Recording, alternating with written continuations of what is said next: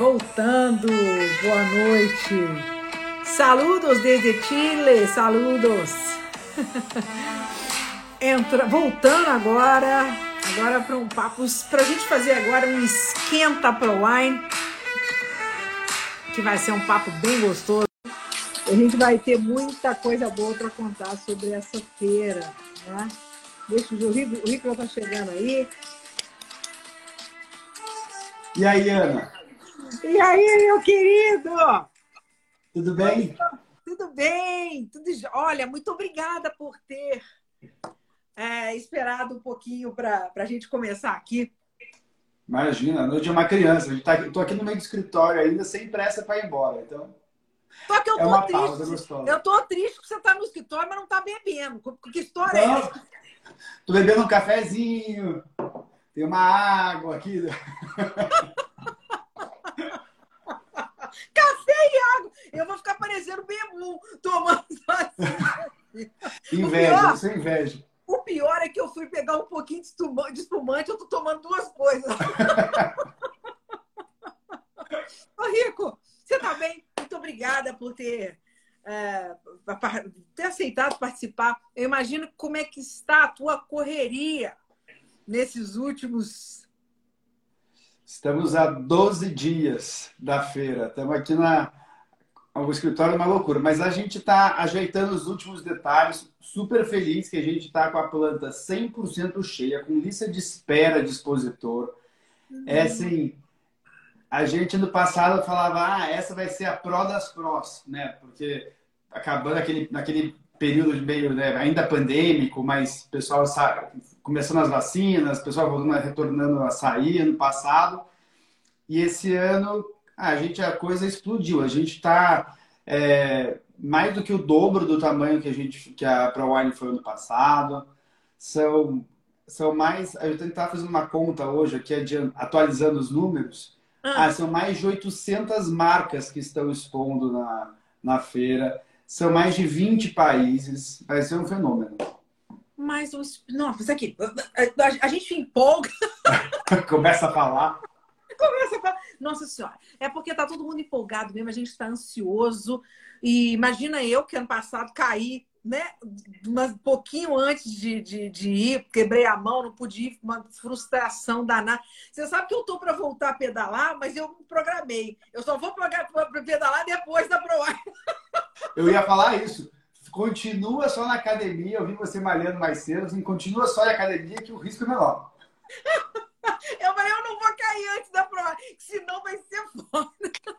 Aqui no escritório a gente brinca. Deu 15 dias, está proibido sair para ir para festa. Não vamos pedalar, não vamos fazer nada perigoso, porque não dá para perder, gente. Não dá para ficar de fora. Não dá para perder, não dá para perder. Bem, ô Rico, para quem não te conhece, né? Se apresenta um pouquinho aqui, com quem que, porque você está aí falando hoje em nome da ProWine. Quem que é você, né? Se você apresenta para quem aqui está meio por fora. E eu quero que você fale um pouquinho também qual é a tua relação com o vinho, né? Como é que você foi parar nesse tipo de organização, né? De evento voltado para vinhos, enfim. Conta pra gente um pouquinho da sua trajetória aí. Então, pra quem não sabe, eu sou o Rico Azeredo, Ricardo, mas todo mundo me chama de Rico. Sou diretor da ProWine em São Paulo, da M Brasil, sou sócio da empresa. A M Brasil é uma empresa fundada pela minha sócia em 2015, pra gente quando a gente começou a representação da Messe Düsseldorf. A Messe Düsseldorf é uma das maiores organizadoras de eventos profissionais do mundo e é a organizadora da ProWein, na Alemanha, que é a principal feira da indústria de vinhos e destilados do mundo inteiro. Eu entrei nesse meio muito por acaso. Eu sempre trabalhei, eu sou engenheiro de formação, trabalhava com auditoria, fui fazer um MBA e na volta... Aí a Malu me chamou, não, vamos entrar aí com a gente na sociedade. Entrei e fui ficando nesse mundo dos eventos. Me apaixonei pelo mundo dos eventos.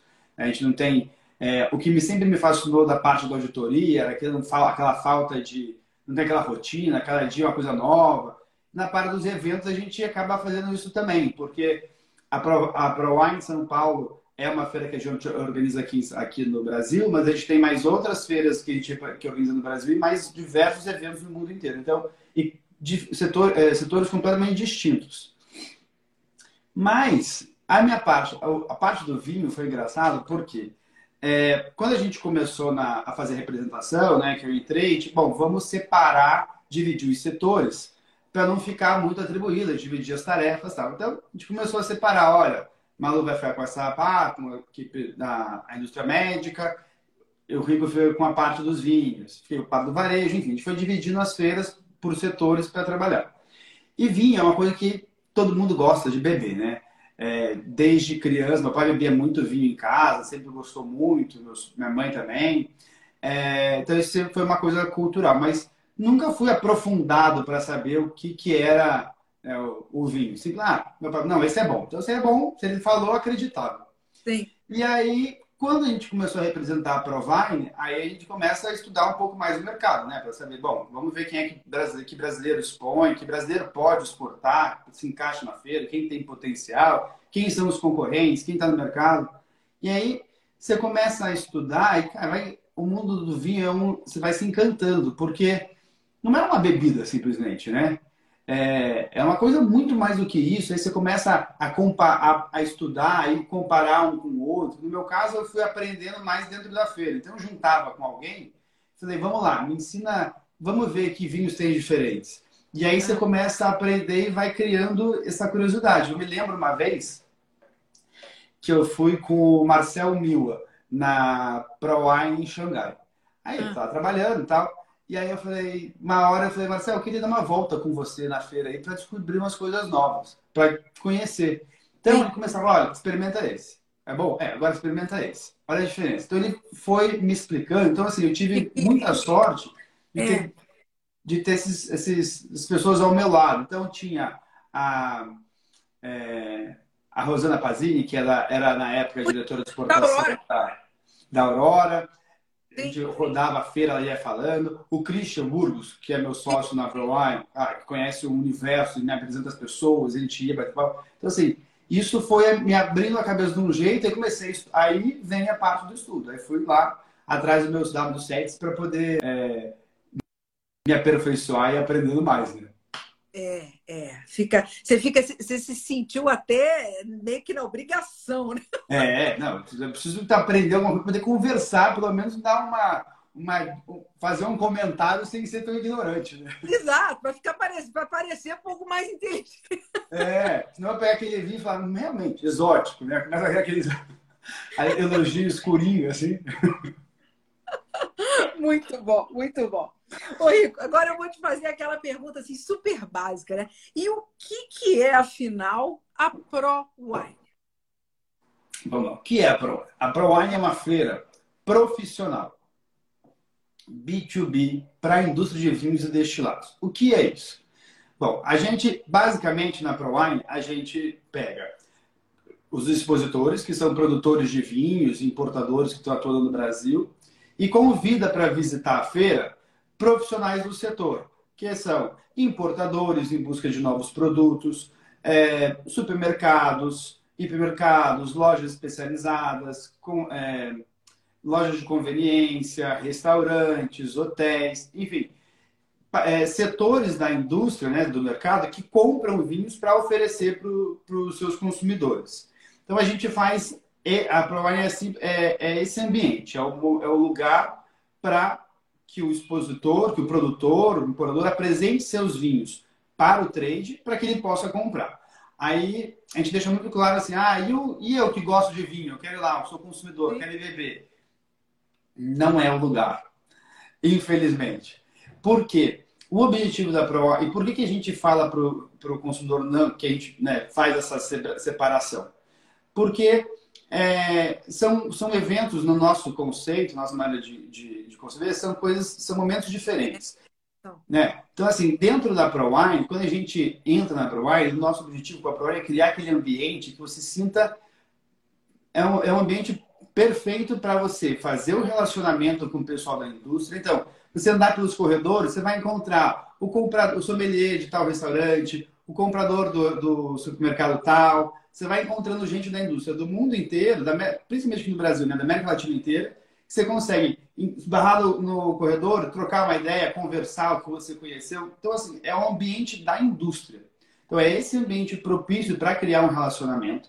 É um ambiente propício para troca de experiências, de informação, porque para a gente poder crescer como indústria, né, para a gente desenvolver, né, a indústria como um todo, a gente tem que trocar experiência. Ninguém cresce sozinho. A gente tem que compartilhar, dividir informação. Então, se a gente consegue concentrar nesse ambiente durante 3 dias só as pessoas da indústria, a gente potencializa essa troca de experiência. E a terceiro pilar que a gente fala da ProWine, que é o principal, né? É o core da feira, que é fazer negócio. Então, a gente está juntando gente que quer comprar com gente que quer vender. Então, esse é o match que a gente faz principal lá no evento. Sim, é a união dos intermediários, né? Não é o consumidor final. O consumidor final vai aproveitar a partir do momento em que as escolhas, né? O que o consumidor vai ter à disposição é feito a partir de momentos como esse, né? Que envolve justamente essa troca entre profissionais. Então, ele pode ter certeza que o profissional está fazendo as melhores escolhas possíveis para que o consumidor tenha acesso, né? Exatamente. A gente fala, tanto que a gente convida não só, né, os profissionais, o pessoal da compra, mas a gente tem, como você visitar a feira, tem muito influencer, né, que são pessoas que têm um contato direto com o consumidor, entende muito que o consumidor tem de necessidade. O produtor, né, o expositor, tem a possibilidade de encontrar você dentro da feira e utilizar você para testar, para apresentar os produtos direto para o consumidor. Então, a gente usa essa rede. E uma outra razão também é, quando a gente cria esse ambiente na feira, né, a ProWine, que é esse ambiente com base nesses 3 objetivos, né, que é fazer negócio, relacionamento e troca de informação, beber o vinho não é o objetivo da feira. Sim. Então, não é uma feira de beber vinho, é uma feira de fazer negócios sobre vinho. Então, a gente degusta o vinho, a gente experimenta, discute, mas não é uma feira para se beber. Que essa é o principal, de vez quando a gente enxerga, quando a gente tem um festival ou uma feira voltada para o público final, que quando é um evento para o público final, a gente tem como objetivo, cara, beber o vinho, vivenciar o vinho, curtir essa experiência do vinho, né? Então, é essa grande diferença que a gente vê, e por isso que a gente organiza a ProWine São Paulo. E todas as ProWines do mundo, na verdade, tem esse foco exclusivo em B2B. E é uma receita que tem dado sucesso, né? Porque a da Alemanha, por exemplo, tem mais de 26 anos. São mais de 5 mil expositores. Muito interessante você falar dessa questão do tempo de feira, né? Você está falando aí da ProWine, que é a inicial aí, a primogênita, né? Uhum. Nós estamos falando de 27 anos. Por que a demora, entre aspas, né, para acontecer uma feira desse gênero no Brasil? E por que agora, né? O que mudou? Agora sim, eu sei que já estamos na 3ª edição da ProWine. Até você podia falar um pouquinho disso também, a primeira Provino e essa mudança para a ProWine. E por quê? Por que o momento é esse? O que aconteceu? O que mudou? Vamos lá. O Brasil, culturalmente, há mais de, tem lá, os seus 30 anos atrás, não era que foi quando, não podemos dizer assim, que há 30 anos, foi mais ou menos quando a gente começou aqui no Brasil a ter essa cultura do vinho, foi crescendo, foi pegando aquela ascensão. Antes disso, não tinha muito... Tinha seus vinhos, mas tinha uma questão tarifária, né? O país era fechado, de uma certa maneira, então isso era, trazer os vinhos importados era difícil. Com essa venda de vinhos importados complicada, a produção nacional tinha lá suas defasagens. Então, com o tempo, nos anos 90 para cá, a indústria fez assim, né? Tanto aumentou o consumo de vinhos, de uma maneira geral, aumentando a importação, como o vinho nacional, que botou, né, saiu, a qualidade tipo, virou uma coisa que teve um crescimento absurdo. Foi uma progressão geométrica. Exponencial. Então, a gente foi no que é um mercado que tem essa tendência de existir essa feira. Existia no passado uma feira muito boa, que era a Expo Vini, que Sim. durou muitos anos. E com o tempo, ela foi perdendo... A Expo Vini chegou a ser uma época, uma das feiras mais importantes no calendário mundial. De tão importante, de tanta relativa presença que ela tinha no mercado internacional. Com o tempo... entre diversas razões, quem não sou eu aqui para poder julgar o que fez a feira crescer ou não crescer, mas uma das razões que muita gente colocou para que expôs era esse o número muito grande de consumidor final dentro da feira. Uhum. Porque a feira acabava, você imagina, você era como expositor, né? Vem da França, por exemplo, de Portugal, gasta uma fortuna para trazer o vinho para a feira, porque para você trazer o vinho como amostra para o Brasil, devido às leis atuais, você paga praticamente os mesmos impostos que pagaria para poder fazer importação, para poder revender. Ou seja, está pagando igual. E aí é IPI, é II, ICMS, enfim, é uma carga tarifária absurda. A diferença entre fazer importação para venda e a importação sem fins comerciais para participar da feira é simplesmente... fazer análise laboratorial e um outro imposto, mas o grosso da carga tributária você paga igual. Ou seja, você gasta uma grana para poder participar, para trazer os produtos, mais uma grana para expor na feira, porque a participação da feira tampouco é barata. Aí para você chegar aqui, e aí você não está prospectando para cliente, mas você está dando vinho de graça para as pessoas beberem, aí começa a ficar muito caro assim, essa experiência. E aí aos poucos as pessoas foram saindo. A última edição da Expo Vines, que existiu, se eu não me engano, foi em 2017. Quando a gente soube que isso ia acabar, a gente falou assim, opa, aí tem uma oportunidade. Porque o mercado brasileiro segue seguindo. A indústria do vinho no Brasil é uma indústria extremamente resiliente. Apesar das crises, a indústria continua crescendo. Então, assim, o Brasil é um país... Nós, brasileiros, somos extremamente curiosos. Bebemos... tudo quanto é origem, a gente tem vontade de aprender, tem vontade de conhecer, e a base de crescimento, a possibilidade de crescimento é muito grande. Então, vale a pena investir no mercado para a gente ir atrás criar essa feira. Então, a gente começou a ir atrás, fazer estudos de mercado, vai atrás, conversa com o produtor aqui, conversa com o importador, com o comprador, enfim. A gente entra em contato com todos os stakeholders da indústria. E a gente chega na Alemanha e fala, olha, gente, vamos lá. O que vocês acham da gente trazer a ProWein para o Brasil? Aí, olha, existe, é legal, mas a gente está com muito investimento em outros países, não sei o quê. Bom, então vamos, a gente acha que o momento é agora. Se a gente demorar muito, alguém vai entrar e tomar nosso lugar. Então vamos a gente entrar e vocês nos apoiam? Não, a gente apoia vocês. Então a gente criou a ProVino em 2000. Aí nasceu a ProVino em 2018. Então, a gente começou a trabalhar com a ProVino, uma marca, uma feira nossa, como a Brasil, e junto com a Inner, do Christian. Tá. Mas com o respaldo da Messe Düsseldorf. Eles ficaram sempre muito solidários, né? Exato. Nos ajudaram, assim, em relação... Pô, como é que eu faço com as taças? Como é que a gente faz essa conta? Eles estavam sempre lá disponíveis para ajudar a gente. Foram muito solícitos, ajudando a gente a entrar em contato, apresentando a gente para as pessoas certas, na indústria... incentivando a gente, dizendo, olha, não, confio, realmente não estamos envolvidos, mas conhecemos o trabalho, trabalham bem, papapá. Então, nos deram esse apoio. A feira em 2019, a ProVino, a gente teve, foram em metros quadrados líquidos, né? Então, só a área vendida de stand, nós tivemos 970 metros quadrados. Foram 78 expositores. E a gente teve 2.600 visitantes profissionais, 2019. E aí, para uma primeira edição...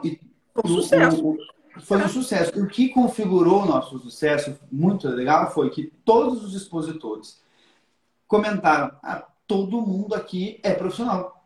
Todo mundo aqui eu conheço, eu tenho uma loja, não sei o quê. Todo mundo conseguiu fazer um negócio, conseguiu engatilhar depois de um tempo, até 3 meses depois, conseguiu engatilhar um negócio que conheceu na feira. Pessoal, a gente teve uma visitação internacional muito interessante de pessoas que, normalmente, com uma primeira edição, não participam porque não quer tomar esse risco, né? Porque a primeira edição do evento é um risco, a gente não tem história. Então, Veio muita gente de fora conhecer, ficou surpreso com a qualidade do evento. Então aí, em 2019 mesmo, a feira foi 15 a 17 de outubro de 2019. 18 eu fui para a Alemanha e fui para Düsseldorf. No dia 20 a gente assinou a troca para ProWein São Paulo e aí a Messe Düsseldorf entrou oficialmente de sócia com a gente no projeto. Então aí virou a maravilha, veio 2020, né? A pandemia. A pandemia.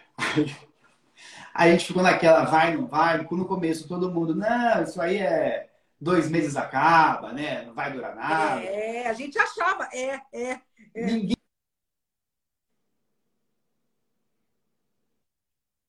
Veio a pandemia, a gente conseguiu, em 2020, em outubro, a gente fez um fórum, que foi, a gente conseguiu fazer uma maneira híbrida, inclusive, presencial, com as mesas bem afastadas, com algumas degustações, teve vinho, expositor vindo, gente que vinha da Itália, vinho da Catalunha, participando dessa degustação, transmitimos ao vivo, discutimos questões do mercado, foi muito legal que a gente conseguiu pontuar em 2020, ainda na pandemia, que pra gente ainda era, a gente não sabia que estágio estava, mas a gente estava teoricamente ainda no começo, a gente conseguiu mostrar o crescimento e o potencial que tinha bag-in-box, as latas como vinham crescendo.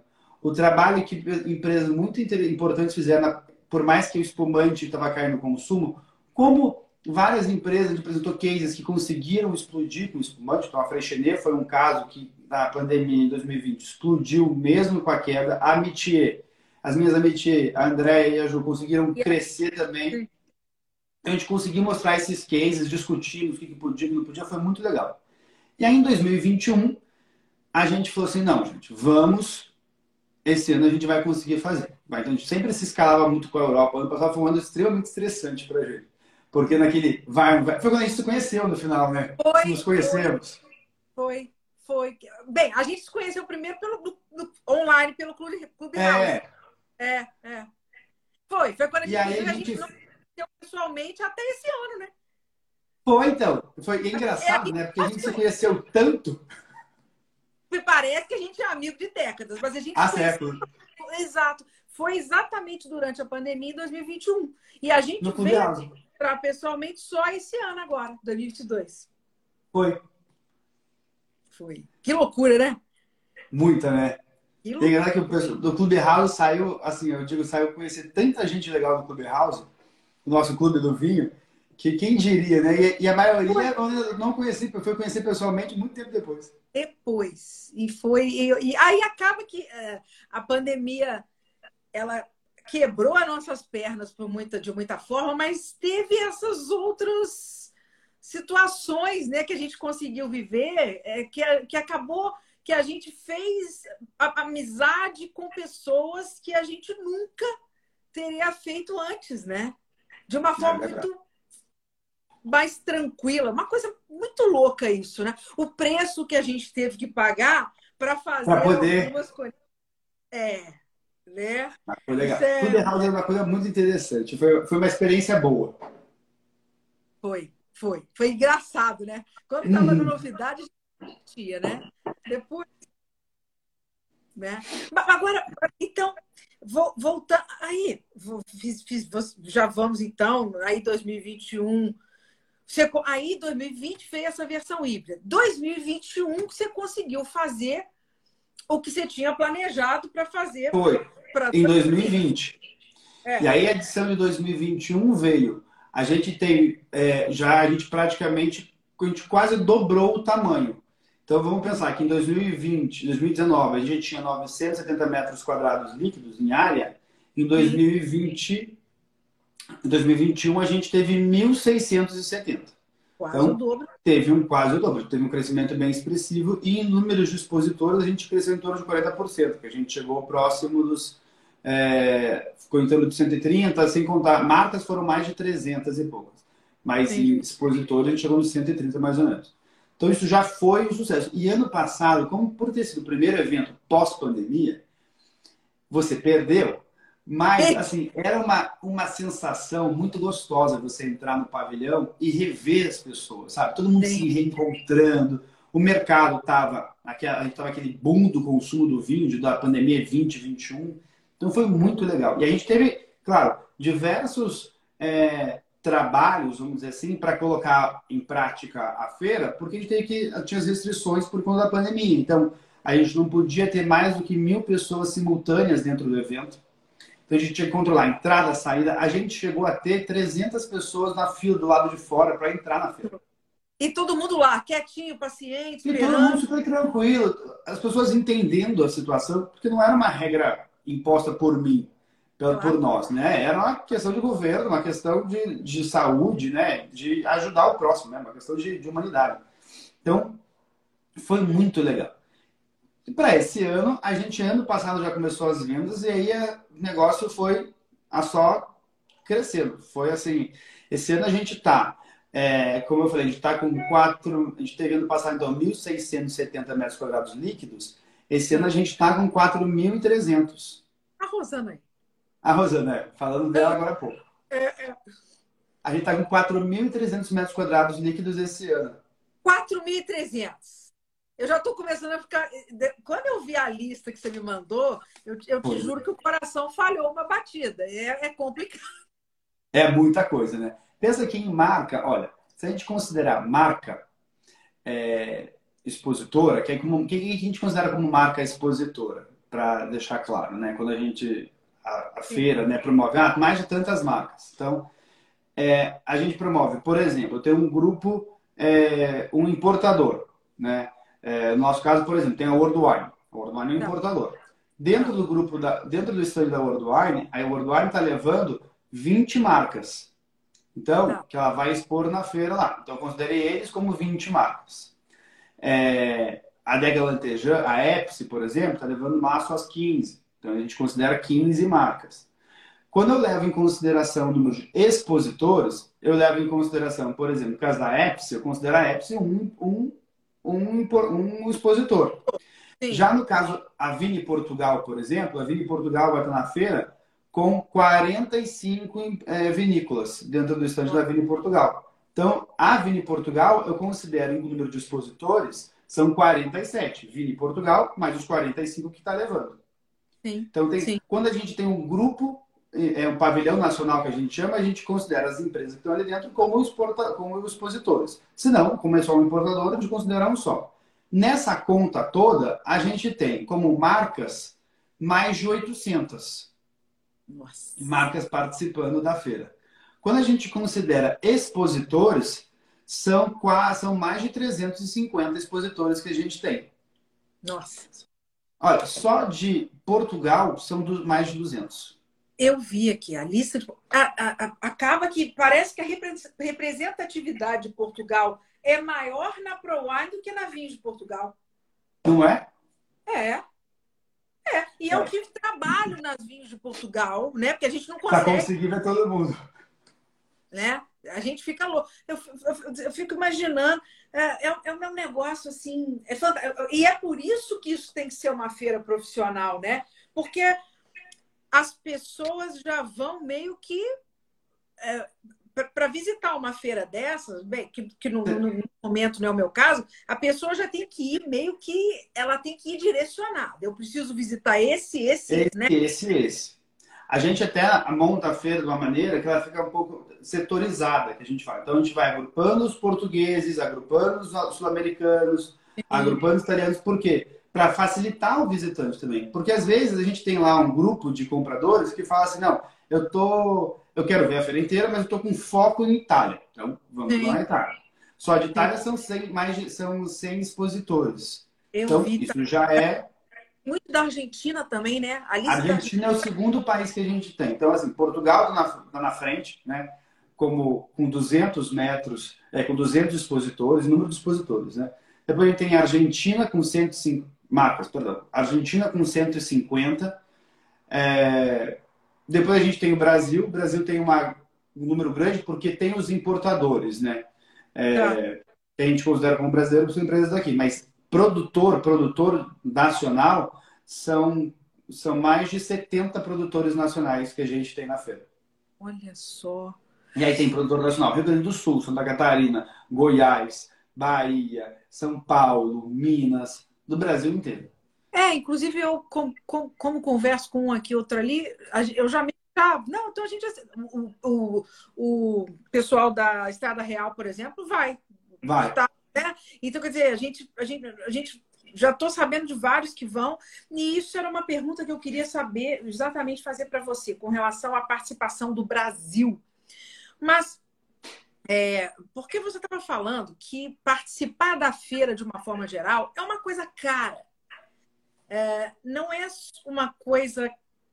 E não é necessariamente cara só para o brasileiro, né? Porque você mesmo está falando. Essa questão do europeu trazer o produto e pagar os impostos, que todo mundo que é de fora ainda tem alguns encargos a mais, né? Uhum. Os países, no geral, né, eles criam alguma forma de subsídio, porque, no caso do Brasil, você pode falar se tem alguma coisa diferente. Mas, por exemplo, você falou lá, Portugal tem a... Qual é que está trazendo 40? Tem a Vinho Portugal. Vinho Portugal está trazendo 40. Quando eles juntam todos assim e trazem sob essa marca, né? Quer dizer que eles estão ajudando, subsidiando de alguma forma? Facilitando?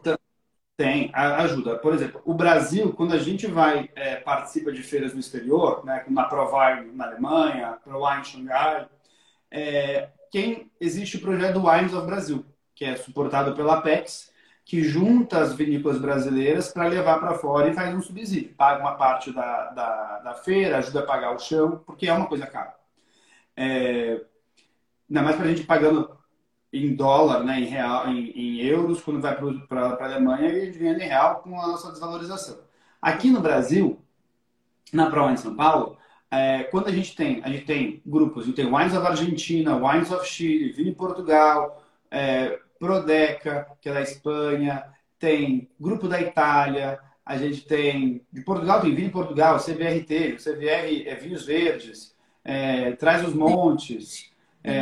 Lisboa, enfim, cada uma dessas CVRs, e na Argentina tem, além da Wines of Argentina, tem o pessoal do CFI, que é o Conselho Federal de Inversiones, eles ajudam a financiar a participação. Então, cada um tem a sua peculiaridade, mas, de uma maneira geral, o que eles fazem?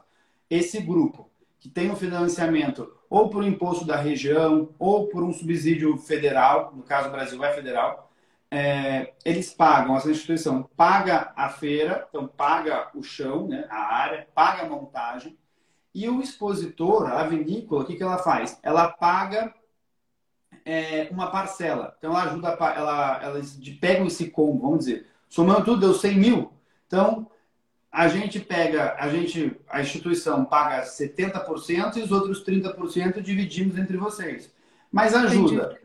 No envio dos vinhos, porque para o Brasil isso é uma coisa onerosa. Então, por exemplo, o que a gente faz aqui no Brasil para ajudar o expositor nacional? A gente tem expositores grandes que contratam a área, nacionais que tem uma força maior e conseguem contratar isso.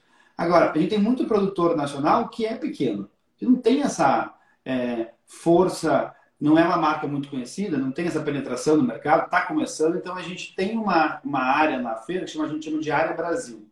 E com essa Área Brasil, a gente, na ProWein, a gente subsidia o custo de participação. Resumindo, a pessoa paga para a gente, basicamente, a montagem. E a gente acaba pagando a área para essa... Mas a gente costuma colocar vinícolas até um certo tamanho, que tem certo nível de produção, que está começando, para poder... ajudar o mercado nacional. A gente tem um projeto para talvez aumentar isso para a América Latina, mas como a gente sabe que esses grupos dão muito subsídio, principalmente fora do Brasil, porque eles têm um pouco mais força, né? Quando a indústria é muito mais forte na Argentina, por exemplo, do vinho que no Brasil, então eles têm mais subsídio. Mas isso é uma maneira que a gente faz para ajudar a desenvolver a indústria. E, de novo, o objetivo principal da ProWein aqui na ProWein São Paulo, aqui na América Latina, é desenvolver o mercado. E desenvolver o mercado diz não só em aumentar o número de... ajudar, né, divulgar a educação para aumentar o número de consumidor, mas para ajudar a indústria a se profissionalizar e se fortalecer, né? Sim.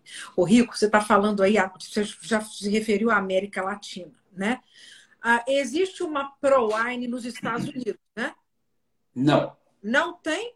No, dos lados da América, esse braço... Somos os únicos. É mesmo? Assim, a gente... Não, pode fazer a pergunta. Não, eu quero saber o seguinte, porque... Por que que não é ProWine Brasil, né? Por que que não é ProWine Brasil? É ProWine São Paulo. São Paulo. Isso. E qual é esse objetivo? No caso, vocês pretendem... a pretensão é fazer essa centralização de negócios da América Latina. Então, o objetivo é não ter ProWine na Argentina, não ter ProWine no Chile, não ter ProWine... É se essa ProWine da América Latina, pelo menos, acontecer no Brasil, né? Isso. Então, Como é que acontece? Primeira pergunta, por que ProWine São Paulo, não ProWine Brasil? Isso é uma estratégia da Messe Düsseldorf, que a gente tem... As feiras sempre têm um nome. Então, assim, ProWine é o nome da feira em Düsseldorf. É a única que chama ProWine, que é... Wine é o vinho em alemão. Então, é a única ProWine é a de Düsseldorf. Todas as outras filhas são as ProWines. E as ProWines sempre são ProWine e o nome da cidade. Então, ProWine Hong Kong, ProWine Singapura, ProWine Xangai, ProWine Mumbai, ProWine São Paulo e a próxima que vai vir agora, que é ProWine Tóquio. Ah! Notícia fresquinha que tem... Hoje é 15... Tem um dia o prize list que foi anunciado ontem. É mesmo, ProWine Tóquio. ProWine Tóquio. E aí, por que que não existe... Todo mundo pergunta, por que que não faz uma nos Estados Unidos, né? Que é o maior país consumidor. Por que que não tem... Por que não lá? Por quê? O mercado americano, ele é muito complexo no que se diz respeito à importação. Então, é difícil você fazer um evento numa cidade e conseguir atender o país inteiro. Porque o comprador de Nova York, por exemplo, o importador dali, ele praticamente atende Nova York e, no máximo, os estados em volta. Uhum. A lei de importação é muito complexa. Então, você vai para a costa oeste, o pessoal que vai visitar lá, não sai de Nova York para lá. Então, é difícil. Não existe nos Estados Unidos um evento que seja 100% nacional para a indústria de vinho. Isso não existe. E a dificuldade é muito dessa questão da importação, das taxas de tarifas, de licenças de importação que são diferentes de um estado para o outro. Você não consegue comprar aqui e vender lá. Então, essa é a grande dificuldade, porque senão a feira já existiria lá. E aí, por que... Aí o nosso foco de volta, né, voltando para a gente aqui, América Latina, e por que São Paulo? Porque no Brasil... E por que em São Paulo, não no México, no Panamá, na Argentina, que é um grande produtor, no Chile, que é o principal produtor da região? Por quê? Quando a gente organiza uma feira profissional, a feira tem que ser organizada onde está o mercado consumidor. Sim.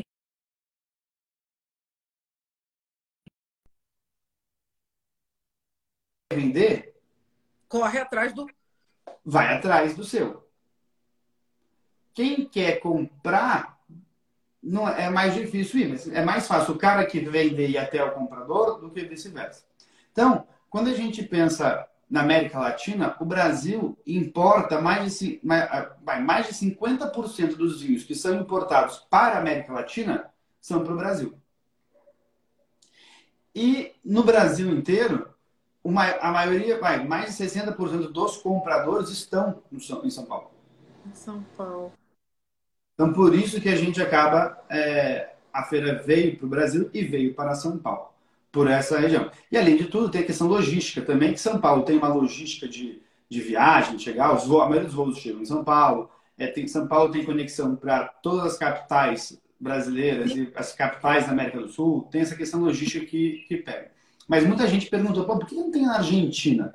Cara, a Argentina é um país...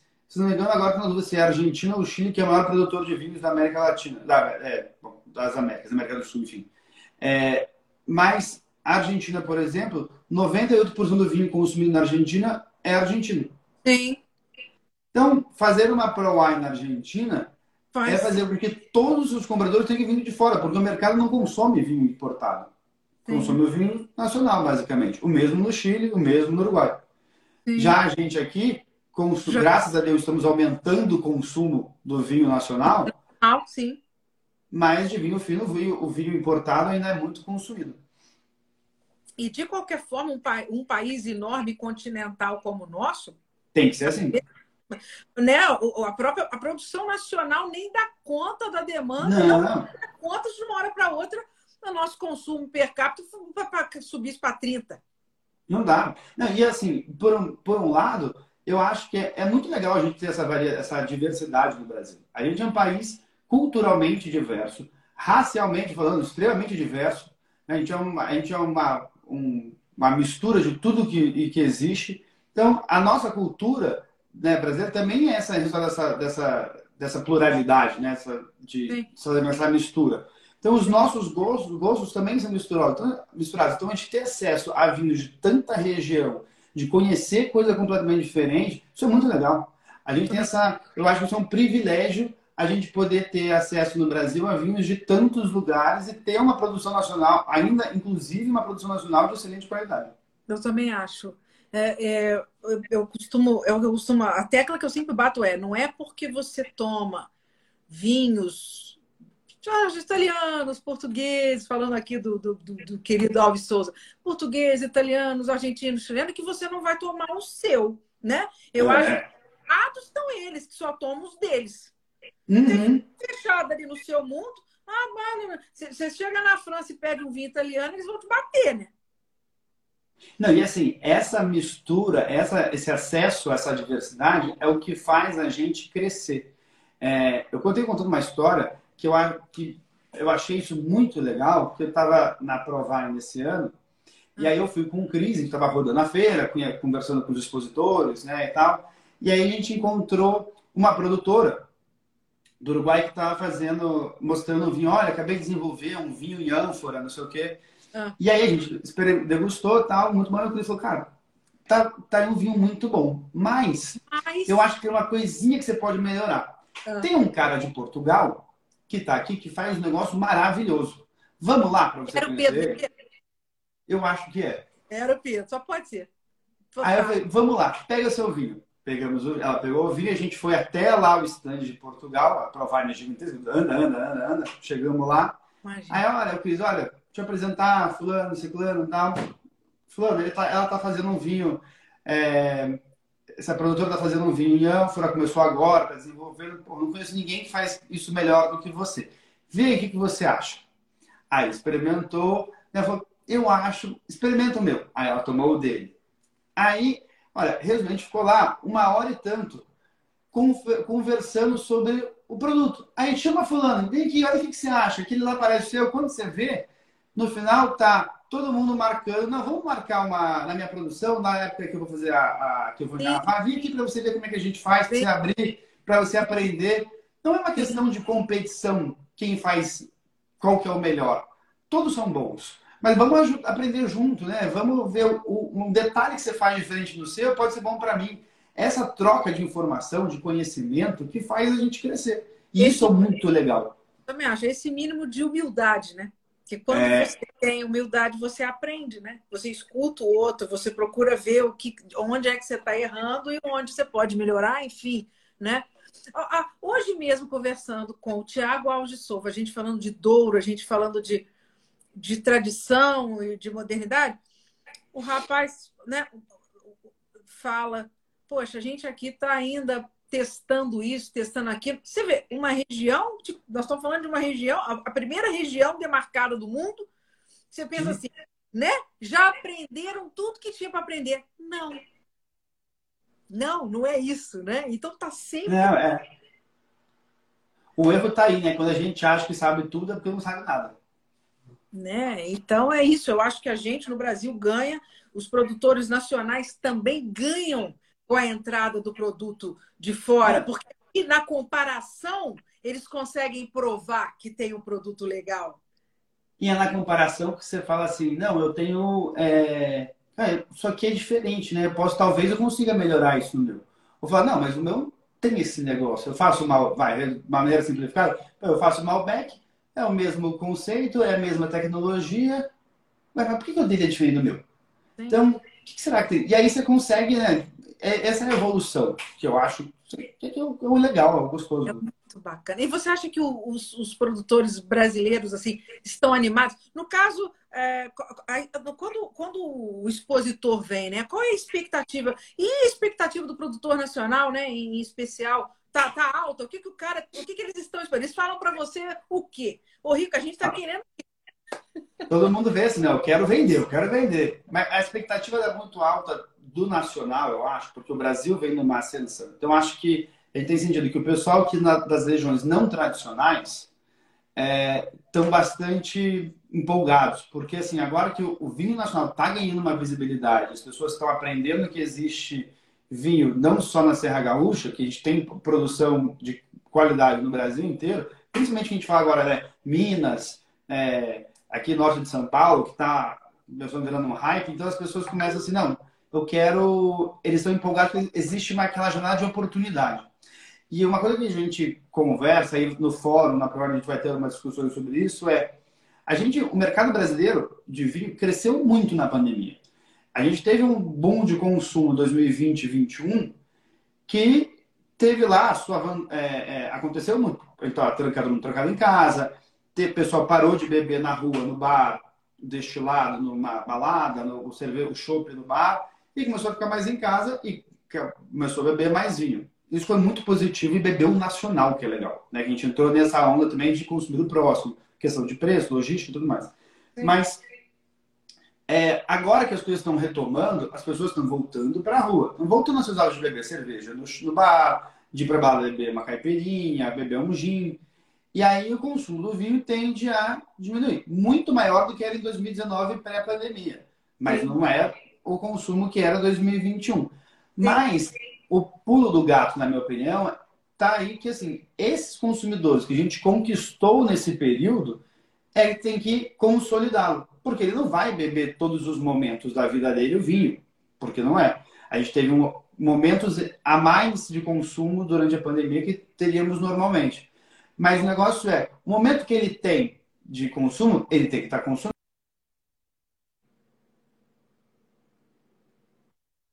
É manter esse consumo nesse momento que foi criado e replicar ele mais vezes, fidelizar esse cliente. Isso eu acho fundamental para esse momento. E o produtor nacional, ele entendeu que ele está nesse momento ali porque ele está com a pessoa está entrando pelo nacional. Que é muito legal, né? Sim. Mas e aí você vê a responsabilidade do produtor nacional, né? Tem muita gente que está conhecendo o vinho através dos produtores brasileiros, né? Então aí é uma responsabilidade. Mas eu acho que a grande vantagem que a gente tem, os nossos produtores são muito cuidadosos e fazem tudo com muita paixão, né? O produtor brasileiro, acima de tudo, é um apaixonado, né? Porque são pessoas que tiram do próprio bolso, investem, fazem aquilo por amor, por paixão, porque meio que fazendo, às vezes, por um capricho, por uma paixão pessoal, e aí sim começa a vender, enfim, né? Mas isso é muito... acho que quando a gente fala o produtor do vinho, o agricultor, né, que está lá no fundo, o cara faz parte do agro, né, o vinho. Quando a gente pensa, sempre começa por uma paixão. Quando a gente olha, a diferença quando a gente vê lá uma vinícola centenária, bicentenária na Europa, a paixão foi há 200, 300 anos atrás. Sim. Agora já é uma empresa, um negócio. Aqui no Brasil, como é uma coisa ainda muito recente, em comparação ao que a gente tem na Itália, né, no Velho Mundo, a paixão ainda é muito presente. Muito presente. É isso mesmo. A gente está nesse momento de uma grande paixão, né? Conversar com a pessoa que faz é legal, porque por mais que exija lá o seu exagero, né, do dono, que é o seu filho, né? Que a gente sempre, quando é pai, a gente vai lá e fala... do nosso filho é sempre o melhor do mundo. Que defeito, Exato. Mas esse conversar com o dono do negócio é outra conversa. É como conversar, como você falou, o pessoal da Estrada Real, quando você vai conversar com o Zucardi, por exemplo, que eu acho um cara maravilhoso, né? É. Ele conta. Isso muda 100%. Né? Essa é outra... Muda. É outra explicação que a pessoa tem para te dar. É muito legal mesmo, quando você abre uma garrafa... Outro dia eu estava até falando isso, degustar o vinho. Por isso que degustar o vinho é muito mais do que simplesmente abrir, botar na taça e tomar. Porque quando você conhece um pouquinho da história que está na taça, a sua experiência com o vinho é outra, né? Ah, é, 100%. Claro que existe lá seus vinhos no momento que você quer simplesmente abrir e beber, não quer nem conversar. Tudo é o seu momento, né? Então, eu acho Mas conversar com quem fez ali é outra... É outra história, é outra experiência. Isso é muito bacana. Porque aí é aquela história, não é a sua interpretação. Você escuta do cara qual é a intenção dele. Né? Uhum. E aí você começa... É como você conversar com alguém que escreveu um livro, né? Uma teoria, e ouvir dele o que ele quis dizer com aquilo. E bater com a sua interpretação. Porque o fulano, quando escreveu esse poema, ele queria dizer... Não quis dizer isso, eu quis dizer isso. É, exatamente. Né? É exatamente isso, né? Ô, Rico, agora me conta uma coisa. A gente falou um pouco você já falou da quantidade de... Ok. Na questão da organização, então, só para ficar bem claro, vocês procuram colocar... os países ficam agrupados de uma forma que a pessoa consiga se organizar dessa forma, né? Isso. A gente faz... a separação que a gente faz é assim. A gente coloca lá, tenta agrupar América do Sul, então Chile, Argentina, Uruguai, Brasil... Velho Mundo, Itália, França, Espanha, Portugal. Aí depois a gente coloca um pouco do mix. Então tem Grécia, África do Sul, Turquia, Eslovênia. Então a gente tenta colocar esses outros. Moldávia. E fantástico, é. Então a gente vai agrupando esses nesses outras. O que não tem um quórum para montar um espaço muito grande, a gente vai agrupando. E aí a gente vai testando, né? Esse ano a gente fez dessa maneira. A gente já teve sugestão de pessoal falar assim, olha, a minha região, por mais que seja aqui, ela tem muito mais a ver com os rios mediterrâneos. Então, a característica está mais próxima dele. Então, talvez a gente ficar mais próximo desses países, ficam melhor porque faz mais sentido no paladar. Porque o tipo do produto, o que a gente produz, está mais alinhado com eles. É uma coisa que você pensar que a gente não tinha... imaginado, mas faz tudo esse... É uma constante mutação, né, gente? Como a gente falou, né? A gente vai andando e vai aprendendo. Sim. E no caso de... A gente queria falar um pouquinho dos fóruns que vão ter, o critério de escolha desses fóruns, mas antes disso, além de vinho, né? O que os negócios são... porque tem a parte de destilados também. Como é que é isso? Os produtores de destilados vão em peso também? A gente está falando de quantos isso também? E eles ficam assim numa ala separada? Como é que é? E além disso, o que mais? Quais outros produtos relacionados com vinhos e destilados você encontra na feira? Então, a gente tem a parte de destilados que não é tão expressivo quanto o vinho. O vinho ainda é a grande parte. Mas a gente tem, basicamente, gin, cachaça, vodka. Tem brandy, se não me engano, tem whisky. Então, assim, a gente pega um pouco o destilado. Tem lá uma pluralidade, não na dimensão dos vinhos. Mas a gente vai, passo a passo, a gente tem aumentado a parte do destilado. Deixou a parte internacional, acaba ficando um pouco forte, mas o que a gente tenta, o nosso objetivo é trabalhar cada vez mais a cachaça, que é um produto nacional. Claro. A gente tenta desenvolver a indústria nacional. Fora isso, a gente tem alguns acessórios. Então, acessórios a gente tem taças, as taças da Spiegelau estão aqui com a gente tem questão de adegas, tem alguns acessórios para consumo. Tem um acessório muito legal, que é do pessoal da Aveine. A Aveine é uma empresa francesa que eles fazem areador do vinho. Só que o areador dele é um areador, é um smart areador. Ele ganhou até prêmio na CES em 2020 ou 2021, se não me engano. Como é que funciona? Você encaixa na garrafa do vinho, o areador, e você, com o aplicativo, você lê o rótulo, num Vivino da vida, assim. Aí ele vai ler o rótulo, vai identificar pela Vivino quem é, e aí o areador vai se ajustar para arear este vinho específico da melhor maneira possível, da maneira ótima. Pelo tempo que ele acha que convém. Não é coisa legal isso? Ah, que coisa! E funciona? Vocês já experimentou? Não, vamos descobrir na feira. Mas ganhou tanto prêmio que o negócio deve funcionar, né? Eu não conheço pessoalmente, mas é tanto prêmio que eles ganharam. E assim, pelos reviews que a gente foi ler, foi atrás para ver como é que funciona, é um negócio muito interessante. Se não funciona, pelo menos alguém testando é um negócio que, cara, dá para melhorar e com certeza vai funcionar.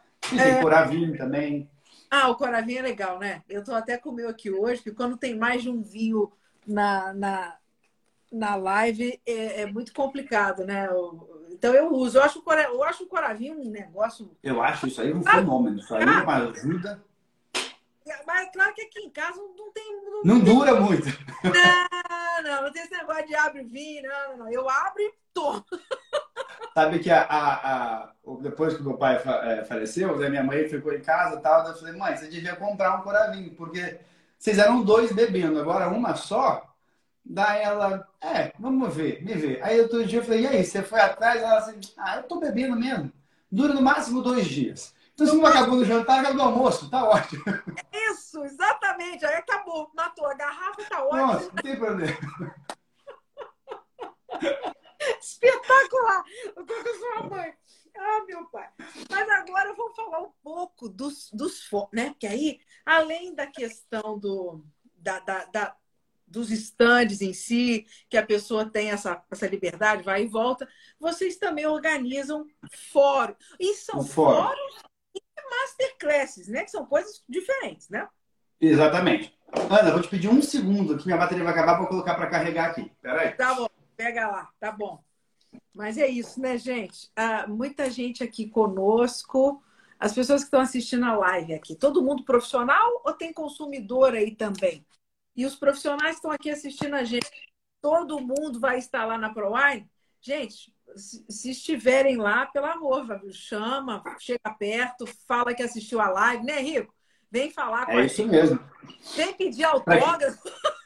Quer dizer, estamos lá, né? Vou levar minha caneta já. Que sacanagem, até parece. Mas até para quem quiser fazer uma pausa aqui, para quem quiser participar, que é do setor, é profissional, quiser se inscrever, só entrar no nosso site prowinesaopaulo.com e aí tem lá um botão, logo na primeira página tem lá, quero visitar, clica ali o botãozinho vermelho e aí já vai para a página de inscrição e é só preencher o credenciamento. Isso. E é interessante. Tem um período de aprovação, né, que é legal falar. Isso. A gente demora em torno, no máximo, 48 horas para responder com uma aprovação, porque a gente faz um trabalho CSI lá de investigação, de analisar o perfil de quem se inscreveu para garantir que a pessoa é do setor. Então, por isso que quanto mais comprovantes, mandar o LinkedIn, se inscrever com um e-mail profissional da empresa, tudo isso ajuda a facilitar a nossa vida e comprovar que você realmente é do setor. Até a gente fala assim, pode colocar o e-mail profissional, porque a gente não fica bombardeando de newsletter, não fica bombardeando de propaganda. A gente não passa os e-mails, nossa base para terceiros, para ficar enviando propaganda disso, propaganda daquilo. O que a gente envia é newsletter com informação da feira, e são poucas, não é uma coisa semanal, não é uma coisa massiva de informação. Conteúdo relevante quando a gente está próximo da feira, de quem vai participar. Tem uma notícia, por exemplo, estou vendo aí o Emil que entrou agora da Cantu. Então, por exemplo, a gente lá, ó, Cantu, 18 anos, vai participar na ProWine com os vinhos tal, vai lá no stand. Então, é mais próximo da feira, então assim, a gente não... Vale a pena se inscrever com um e-mail profissional, que é mais fácil para a gente liberar, entender que a pessoa é profissional do setor mesmo, e a gente não passa isso para ninguém, nem fica bombardeando de e-mail, não é nosso objetivo. Sim. Não, mas é importante esse critério, essa triagem, né? Justamente por conta do qual é o objetivo da feira. Porque se começar a deixar passar os que estão indo só para tomar vinho, a perda. Aí acaba... Né? Ah, é acabar a feira. Assim, a gente tem um critério que é, na dúvida, a gente bloqueia. Porque nem sempre a gente tem as informações todas que a gente precisa. E quando a pessoa é bloqueada, e a pessoa realmente é do setor, ela liga, ela manda um e-mail, a gente conversa, a gente tem uma equipe que fica externa, que faz as aprovações, que a gente treina eles assim, cara, se a pessoa está lá, ligou para você para falar que está bloqueada, ela liga aqui no escritório, manda um e-mail, a pessoa responde por e-mail e fala, não, então me manda mais alguma coisa, vamos tentar ver o que a gente consegue dar para encontrar. Entendeu? Nosso objetivo não é barrar todo mundo, mas é garantir a qualidade do visitante para que o expositor seja feliz e que o mercado gire. Quantas pessoas, no caso são 3 dias de feira, quantas pessoas por dia vocês estão esperando? Olha, a gente espera, mais ou menos, na média, receber em torno de 2.000 pessoas por dia. Isso com base no que a gente teve. Ano passado, a gente teve 3.500 visitantes totais. Uhum. Mas houve aquela questão ainda. Teve a questão de manter, não podia aumentar. A gente tinha ingresso limitado, né? A gente teve 3.500 visitantes ano passado e a gente tem uma taxa de visitação diária de mais ou menos, que uma pessoa visita a feira mais ou menos 2 dias e pouco. Vai. Então, praticamente todo mundo vai todos os dias à feira. Sim. Ano passado, como a feira é gratuita, evento gratuito que não tem pagamento de ingresso, a maior número de inscrição é nos dias anteriores à feira e durante o evento. As pessoas deixam mais isso para o final mais próximo do dia. Para você ter uma noção, ano passado, 3.500... A gente teve muito mais gente inscrita do que visitou, né? Então, por mais que tinham 3.500 visitantes, a gente tinha mais gente inscrita, a pessoa se inscreve, não vai. Mas 40% das pessoas que foram, que se inscreveram para a feira, se inscreveram com menos de 5 dias do evento. Então, a gente agora já está A gente, até o momento, a gente já tem de inscritos na feira mais de 3.500 visitantes e a gente está há mais de 10 dias na feira. Sim. Está faltando então, muito. A nossa expectativa é que a gente vai... O histórico nosso, que mostra não só da ProWine, mas de todos os eventos que a gente organizou, é que o grosso dos inscritos ainda está por vir. Então, isso vai... Talvez a gente passe desses 2.000 visitantes diários que a gente está... Está se preparando para receber. O que é ótimo, estamos preparados para receber mais também. Então, quem falar vai se preocupar com... Como você já falou, enfim, vocês estão fazendo de acordo com o público, a projeção de público que vocês estão esperando, né? E agora já não há mais esses protocolos de... Não, né? Não vai ter nenhum problema. Não vai ter essa... Não precisa mais de máscara, não precisa comprovar vacinação... Todas essas regras foram derrubadas já pelo governo, primeiro aqui no estado de São Paulo, então a entrada, voltamos ao que era no momento pré-pandemia. Isso. Ô, Rick, então vamos falar então dos fóruns e das masterclasses. Qual é a diferença dos fóruns e das masterclasses? E como é que foi qual foi o critério aí para a escolha dos temas, né? Qual é a relevância desses temas para a feira? Vamos lá. A gente no fórum... A gente tem 2 salas de fórum. Uma que é voltada mais para masterclasses e a outra com um foco mais em temas mais profissionais, tendências, coisas mais relevantes para o mercado de maneira geral, mais conceituais, a gente pode dizer assim. Então, as masterclasses, como é que funciona? A gente abre para o expositor que tiver interesse, entra em contato com a gente e fala, olha, eu quero fazer uma masterclass com meus vinhos, apresentar, pode vir. O expositor tem, quando ele faz isso, ele tem liberdade para falar se ele quer fazer uma sessão aberta, para que quem estiver passando possa entrar, as pessoas se registram antes, ou se ele quer fazer uma fechada só para convidados. A gente tem algumas fechadas, principalmente com são verticais, né? O pessoal vai fazer uma degustação vertical das últimas, sei lá, 5 safras. Então, a gente... Ele acaba escolhendo fazer uma fechada, deixar aberto só uma parcela da sala. Mas isso é aberto para o expositor escolher.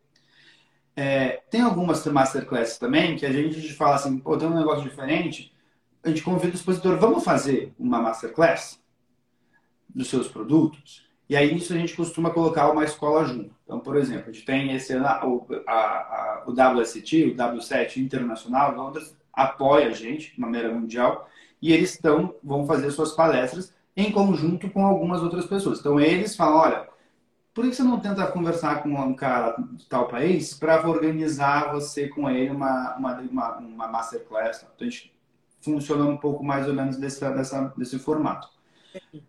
Na outra sala, que a gente tem um conteúdo mais técnico, né, vamos dizer assim, aí a gente, como é que a gente faz? A gente tem lá, trabalhamos lá 4 ou 5 mãos, ou 5 não, porque não tem ninguém em cima não, 4, 6 mãos. Uai, vai gente... Só uma mão só, tá ocupado, né? E aí, o que a gente faz? A gente começa a discutir o que tem de relevante no universo do vinho para a gente discutir. Então, tem coisa que a gente sempre coloca. Então, os números do mercado. Então, sempre tem lá o pessoal o Felipe da Ideal trabalha com a gente. Vamos apresentar os números do mercado, a evolução desse último ano, para ver o que a gente pode mostrar. A gente fala um pouco de tendência de mercado. Como é que está... a evolução das embalagens. A gente, desde 2019, comenta, por exemplo, sobre embalagem em lata, que vem crescendo ano a ano. Então, a gente volta para falar...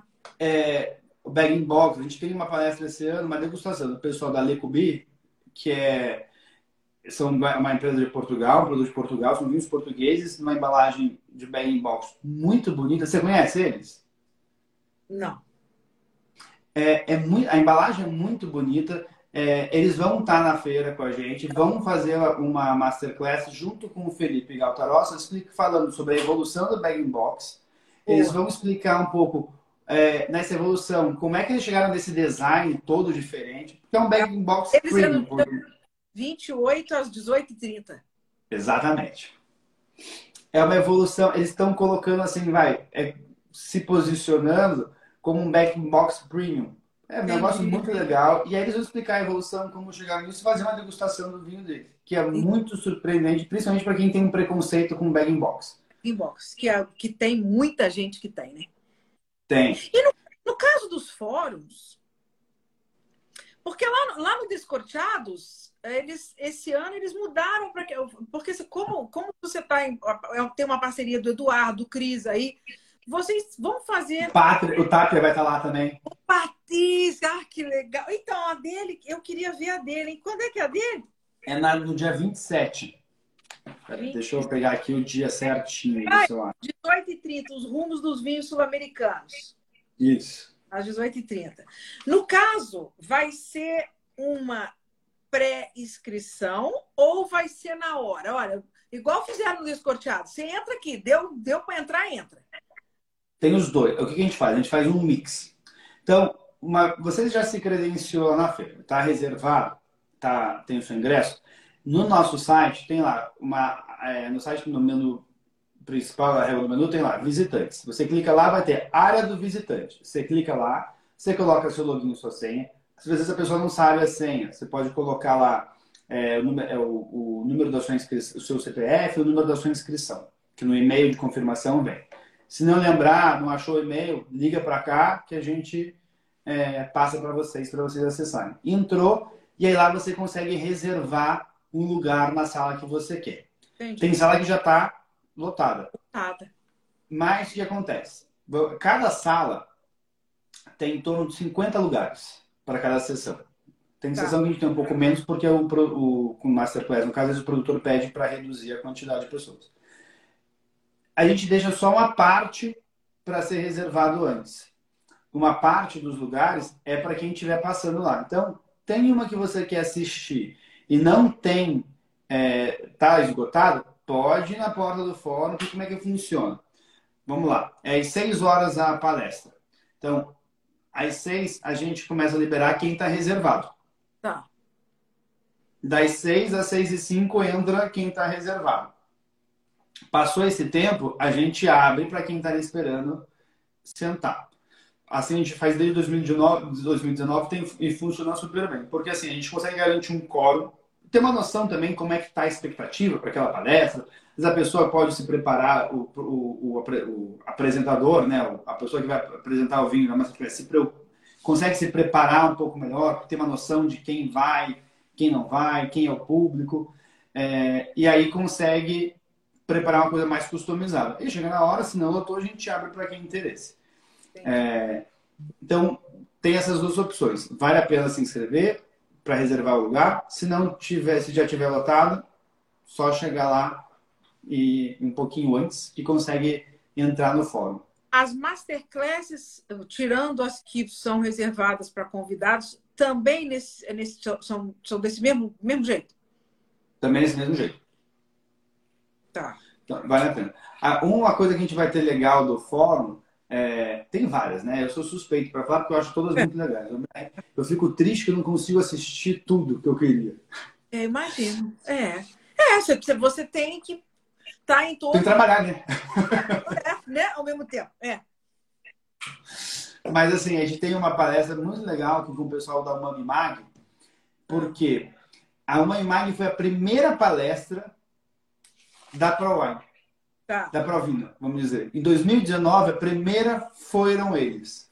E eles estavam falando sobre a importância da rede social para quem trabalha. Então, era uma coisa muito início. Como é que é? O que é o Instagram? O que é o Facebook? Né? Como é que funciona? Ainda era uma outra coisa. E aí, agora, 3 anos depois... A realidade... Uma realidade que se você falar que é Instagram, a pessoa já tá... A gente tá falando já de TikTok, não tá nem mais falando de Instagram quase. Então, ela é uma outra... 3 anos se passaram, mas o mundo mudou completamente. Então, é muito legal que a gente tava comparando o que foi que ela falou em 2019, o que ela vai falar agora, em 2022. É muito legal sentir essa evolução. Então, é mais uma prova assim, que o tema evolui, não tem que... Né? Tem que mudar completamente o discurso, né? O approach, tudo. E uma outra coisa legal que a gente vai falar, que a gente tem sustentabilidade, tá. Que vai ser mais um debate que o Cris vai conduzir, mas a gente tem a participação do pessoal da Salton, da Torres e da Emiliana, que são exemplos de vinícolas que estão fazendo muita coisa nessa questão de sustentabilidade, cada um no seu país, da sua maneira, com a sua intensidade, mas que a gente vai discutir ali, mostrar um pouco, falar um pouco sobre o que tem que ser feito, um pouco sobre o impacto ambiental que a gente tem, que a indústria sofre, o que a gente pode esperar isso no futuro. Vamos falar sobre o descaminho, que é uma coisa importante... Eu queria falar aqui outro assunto super relevante, né? Super importante para ser falado, né? Muito. E junto com o pessoal da Abrabe, que a Abrabe faz com a gente uma parceria desde 2019, que é reciclar as garrafas.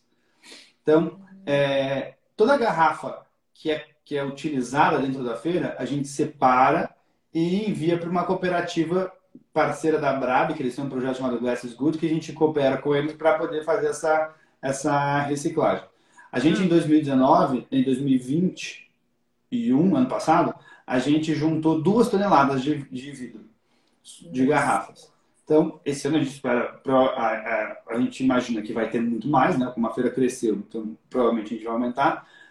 Mas o legal que a Abrabe está envolvida na questão desse caminho é que eles encabeçaram, junto com outras associações, a questão de... o que fazer com os vinhos que são pegos, né, na fronteira? Antigamente, esse vinho ia para o leilão. Do leilão, ele era...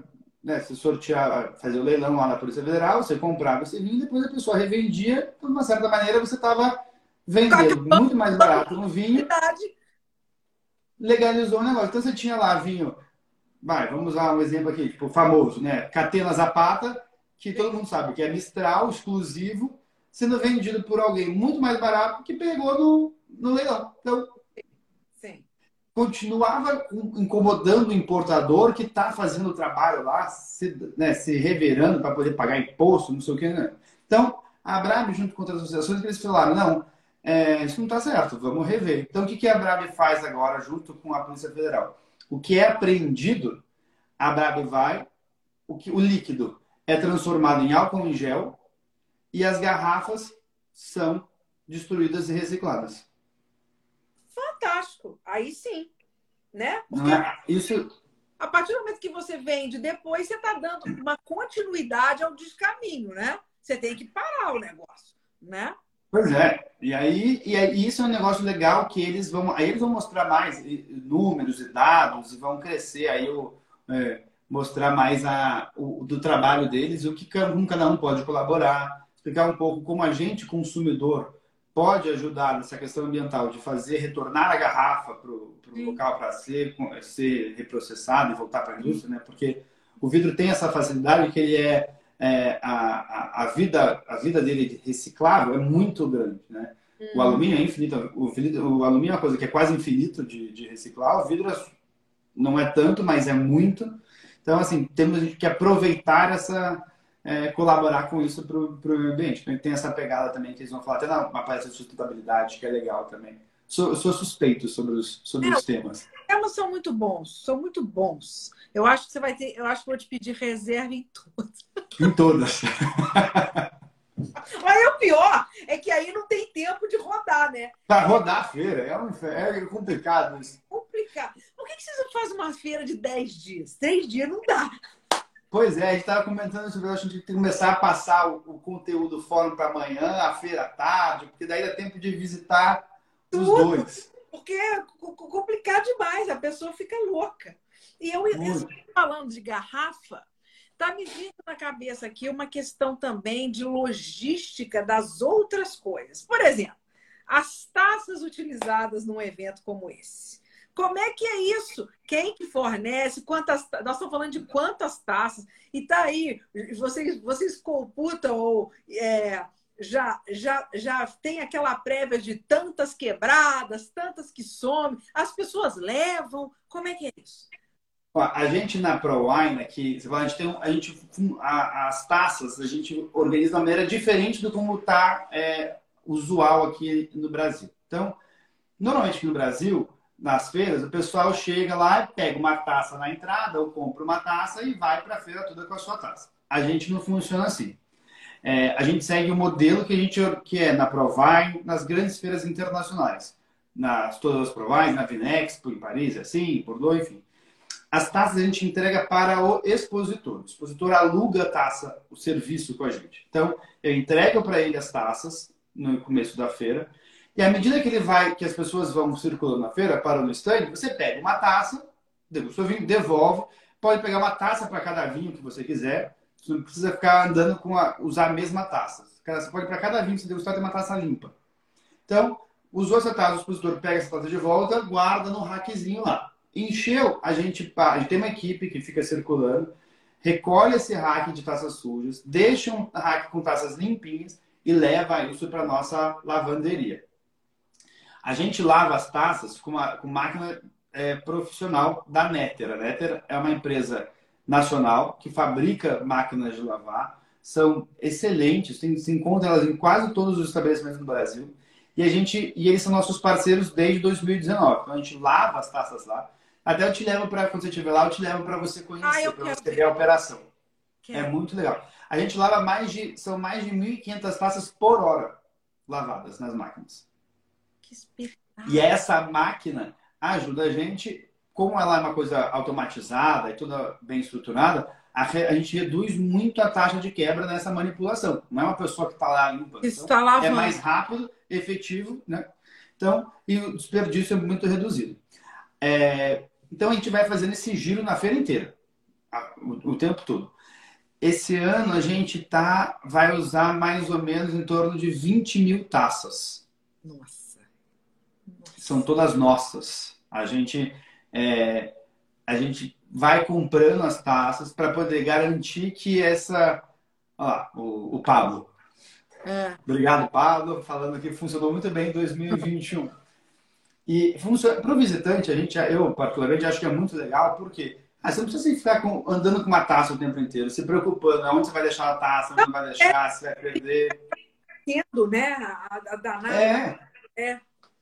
E assim, a taça, cara, você pega uma taça limpinha para poder degustar um vinho diferente, não precisa, não tem uma preocupação. Para o expositor também é uma preocupação a menos, porque ele não precisa montar uma, dentro do stand dele, uma cozinha para ele limpar a taça, contratar gente para limpar a taça. Então isso é prático para todo mundo. Aí, agora, acontece do pessoal levar embora? Acontece. Tem sempre alguém que tenta levar uma taça embora. A gente fica ali de olho, né, para evitar. Tem diminuído de 2021 para 19, né? Essa reduziu bastante. A nossa taxa de perda é baixa, tem quebra pouca taça. E aí a gente tem as taças que a gente utiliza na feira, de uma maneira geral, são taças de vidro, né? Numa taça especial, porque o volume é muito grande e se fosse de cristal, realmente quebraria muito mais, porque é muito mais frágil. Mas no fórum, nas degustações, as taças são todas da Spiegelau. Entendi. Então, são, dentro do fórum, as degustações, sentadas, tudo mais, são todas taças de cristais. Cara, excelente taça da Spiegelau, como é que se diz isso? Da coleção deles mais premium. Então, as taças da Masterclass têm uma coisa diferenciada. Entendi. Mas é uma operação, assim, bem complicada. Complicada, essa é gostosa. Eu, meu lado engenheiro, se diverte montando a operação, quantas pessoas tem que correr com a taça para cá, para levar, qual com a logística, quantidade de taças que a gente tem que ter de reserva. O pessoal aí do apoio tem que ser muito, muito... Fora isso, a galera toda que está trabalhando aí nos bastidores, né? Fazendo esse apoio, dessa logística para que a coisa funcione, né? Funcione. Porque uma coisa que a gente faz aqui no escritório... Que assim, nós somos em... hoje nós somos em 12, se eu não estou enganado, aqui no nosso escritório. Não é uma equipe grande. Mas o que a gente faz? Agora a gente está semanal, mas a gente fazia a cada 15 dias uma reunião geral para falar sobre a feira. Então, sobre cada projeto. A gente senta todo mundo, desde a pessoa... Sei lá, que mexe no financeiro, que não está diretamente ligado no operacional, mas todo mundo senta junto, para todo mundo saber o que acontece na feira e como a feira é organizada. A gente explica, olha, para fazer a taça, a gente calcula assim, assim, assim, assado. Porque todo mundo está envolvido. Claro. Né? A feira não acontece só porque eu estou aqui na frente como diretor, ou o menino do mar, o vendedor, vendendo o stand. Se a menina do financeiro não fizer o trabalho dela, nada roda. Então, assim, todo mundo tem que fazer o seu trabalho para o negócio andar.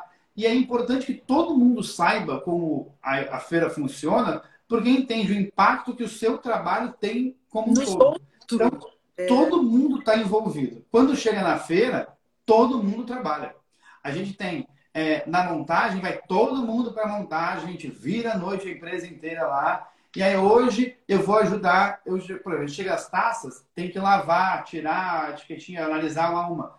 Passo eu, vou lá eu junto com a menina lá do financeiro, estamos lá. Passou da horário, agora a gente vai trocar de turno, vamos fazer outra coisa enquanto o outro vem para cá. Entendi. Porque todo mundo faz um pouquinho de tudo para saber como as coisas funcionam. Até porque a gente não sabe o dia de amanhã. Amanhã eu não estou aqui, alguém precisa, não pode acabar comigo. Muito aí pensa muito nisso. O que mais a gente tem de serviço? Deixa eu... A gente tem... Deixa eu te perguntar uma coisa, então, prática. Vou falar da pessoa que vai chegar meio-dia, né? Que é o meu caso, que eu vou chegar meio-dia e vou sair às 7, né?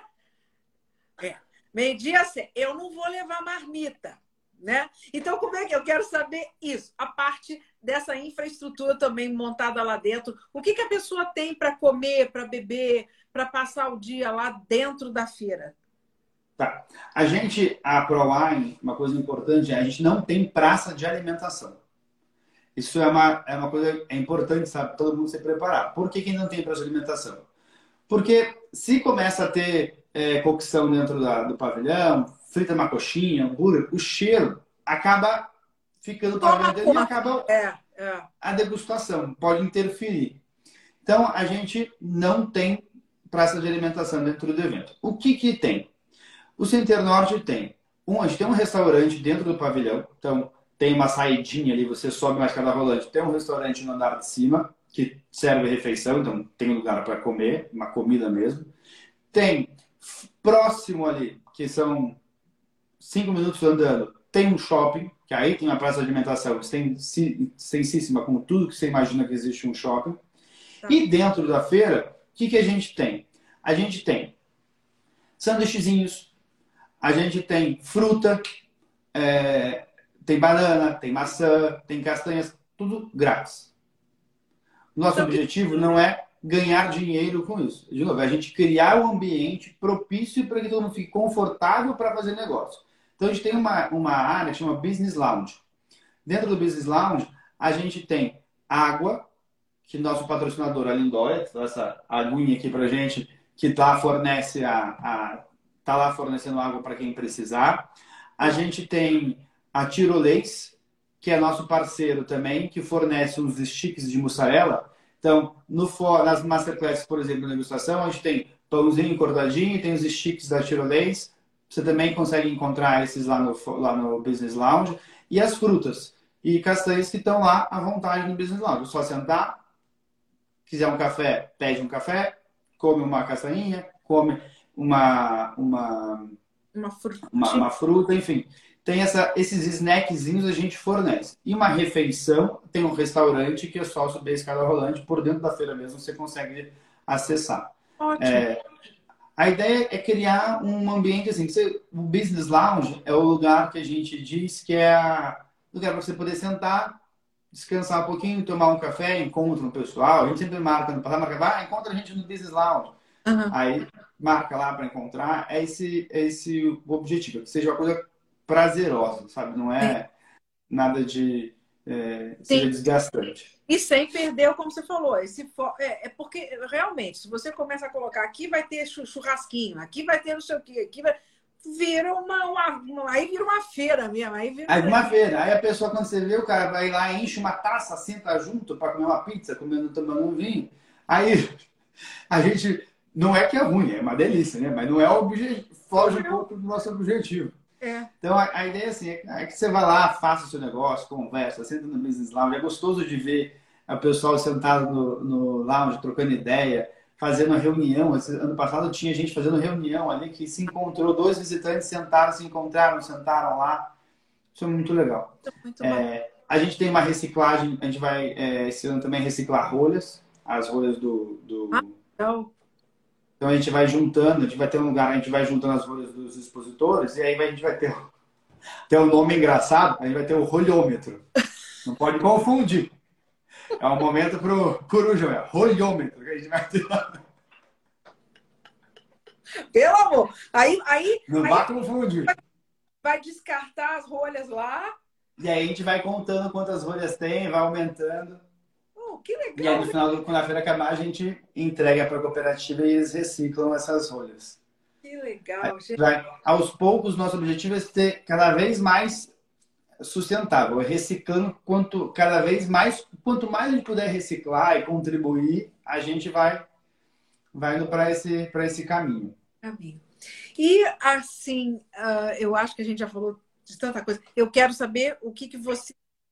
a dica que você tem com relação à forma de chegar, né, ao evento, que vai ser no Expo Center Norte. Center Norte. Isso. E aí, a pessoa, o acesso para lá, como é que é? É fácil? É tranquilo? É muito fácil. Então, quem quiser ir de carro, eu não recomendo, mas tem estacionamento. Uber... Pode ir à vontade, Uber acha super fácil. Tem ponto na hora de ir embora, tem ponto de Uber, tem um ponto de táxi muito grande na frente. A gente avisa até, a gente entra em contato com o aplicativo, né, com o Uber 99, com a cooperativa de táxi também na frente. A gente entra em contato com eles antes da feira para avisar, olha, período de tal, tem feira, tem bastante gente, é uma feira de bebida. A maioria das pessoas não gostam de ir de carro, então a gente... comunica para que tenha bastante oferta mesmo durante esse período. Entendi. Fora isso, quem quiser também pode ir de transporte público. O metrô, tem uma linha do metrô que vai até a linha azul, ela para no metrô Tietê, que é a rodoviária. Tá. Dali tem uma van que tira dali, a van é gratuita, você pega a van ali, que a gente disponibiliza e vai até a feira. Então você pode ir de metrô, pega a van e vai até lá. Ou se você quiser, vai até ali, pega o táxi, vai até a feira. Tem gente que gosta de andando também, não é tão longe assim. Mas a nossa recomendação é que vá ou de transporte público, com o metrô e pegue a van, ou vá de táxi, Uber. Porque no final, por mais que a gente deguste, né, e cuspa depois o vinho, o álcool acaba... Sim, não tem jeito. Faz parte. Então, assim, é super fácil, a localização é ótima, o acesso é fácil, a feira está super organizada. Agora é esperar a ansiedade para ela chegar logo, né, para a gente poder participar, até mesmo prestigiar, né, da melhor forma possível, para que essa feira exista sempre, né? Nós vamos ter essa conversa aqui. Lembra quando... Lembra lá, né? Quando a gente estava lá numa plataforma completamente diferente, né? Uma coisa, sabe lá como é que vai ser o futuro. Claro. Mas vai ser... Eu acho, assim, que a ProWine é uma feira... a gente faz com muito carinho, assim. A gente tem um time muito coeso, sabe? Tanto levando em consideração o pessoal da Alemanha que apoia, da equipe da Alemanha apoiando a gente aqui, o Christian Burgos ajudando a gente, que tem um conhecimento do mercado muito grande, a Malu, que é minha sócia, com a experiência dela operacional, de feira, de anos e tal. Então, a gente consegue trabalhar todo mundo junto com um objetivo muito claro, assim, não, vamos trabalhar para fazer uma feira de qualidade, que a gente entregue nossos objetivos, principalmente, né, que então o expositor consiga vender, o visitante consiga comprar o que ele quer, mas que de uma maneira que seja confortável, que ninguém se sinta assaltado, porque é uma preocupação que a gente tem como organizador, de não colocar... No Brasil existe uma filosofia, muitas feiras antigamente faziam você precisa de um carrinho, R$100. Então, assim, não é o nosso objetivo arrancar dinheiro de ninguém. Nosso objetivo é criar um evento sustentável, a longo prazo. Então, cara, criar parceria. A gente tem uma política muito legal quando quem é expositor nosso, desde a primeira edição, que está com todos os anos, tem um tratamento diferenciado. Isso é muito claro. A gente tem uma política de preço da ProWine que é igual para todos. Não existe distinção. O preço não se negocia. O preço do metro quadrado é tal e assim será para todo mundo. A única diferença é quem está com a gente desde a primeira edição, que apoiou a gente, apostou junto com a gente no evento, desde a primeira e está conosco desde então, em todas as edições, tem um desconto. E essa política é clara desde o início para todo mundo, os preços são abertos, a gente nunca esconde isso, porque a transparência faz a diferença, não tem que esconder nada para ninguém. A gente está trabalhando junto, eu dependo do expositor, então a gente tenta ser o mais transparente possível. Quer entrar a lavagem das taças, por exemplo, quem está passando, posso ver? A gente não é uma área aberta para todo mundo ficar andando, mas tem interesse de visitar? Cara, chama a gente, vai lá na administração e fala: oi, tudo bem, eu queria visitar lá para ver. Posso? Pode, a gente acompanha, mostra, não tem problema nenhum. E é uma coisa muito legal, até porque, e uma das razões, por exemplo, que a gente escolheu a Netter para ser nossa parceira, é por ser uma empresa nacional. Então, assim... Sim. Vamos sempre apoiar, enquanto pudermos apoiar empresas nacionais, a gente apoia o nacional. Se a gente não encontrar o que a gente quer no nacional, vamos atrás de outros. Ou se for alguém nacional, mas também não tiver uma qualidade que a gente exija, aí também vamos procurar. Sim. Mas a gente tem... É muito legal. Uma outra coisa legal é que, para quem é expositor, o gelo é gratuito. A gente não pode. A gente fornece gelo para todo mundo colocar no seu stand, nas champanheiras. O gelo é gratuito. A gente também não cobra isso de ninguém. Poxa, é muito bacana tudo, a organização. Como vai ser a minha primeira vez, né? Eu vou adorar tudo, mas acredito que quem conheceu, né, as duas últimas edições realmente vai ficar muito impressionado com a proporção do quanto cresceu. Fico feliz. Eu espero, assim, que a gente, aqui na organização, a gente é suspeito, né? Porque a gente vê defeito, a gente sempre encontra os defeitos, né? Quando a gente cria alguma coisa, a gente sabe o que deu errado, o que deu certo. A gente sempre vê Eu tenho a meta de ser perfeccionista, então eu sempre enxergo, eu foco no que der errado e fico em cima o tempo todo. Mas não tenho a vantagem é que muitas vezes isso que o defeito que eu vejo não é percebido pelo outro. Então, sinal que foi bem feito, deu certo. O sarrafo tá aqui em cima mesmo. É, tem que botar, né? Quando a gente faz, a gente tem que sempre prezar pelo melhor, né? Eu acho que se você não entrar para fazer o melhor, não vale nem a pena começar, né? Mas eu concordo. Não existe, eu sou dessa opinião também. Claro que a partir do momento que as coisas fogem do seu controle, você não tem como exercer tudo sozinho, né? Até mesmo cada produtor, cada expositor que vai tem a sua responsabilidade. Então, foge do seu controle. Agora, tudo que couber... Do seu controle? Isso daí. Sabe que isso... A gente, quando teve a pandemia lá em 2020, a pandemia começou foi março, né? Que fechou tudo aqui no Brasil. Fevereiro, a gente tinha ido para a Alemanha num evento... Eu fui para a Espanha, fiz apresentação reunião na Espanha, fiz reunião na Alemanha, na Itália. A gente voltou com muito contrato nessa viagem. E aí, uma coisa que a gente viu foi a gente vivenciou a ProWein ser cancelada em cima da hora em 2020. Porque a pandemia foi declarada uma semana antes, não tinha o que fazer, né? Ninguém esperava isso. Então, a gente presenciou todo o perrengue que foi, dos nossos expositores do Brasil, que já tinham enviado a amostra, gastado um dinheiro para ir, paga montagem, paga não sei o quê, reaver dinheiro, como é que funciona, fica de crédito, não fica, ou seja, a gente teve a vantagem de ver como isso impactou a organização e isso chateou o expositor. Todo mundo sai chateado, né? Então, a gente teve essa vantagem de prever, de vivenciar isso antes do nosso evento. Então, por mais que a gente aqui acreditasse piamente que a gente ia conseguir fazer o evento em 2020, né? Que ia durar 2 meses, só a pandemia. Segundo semestre sai, né?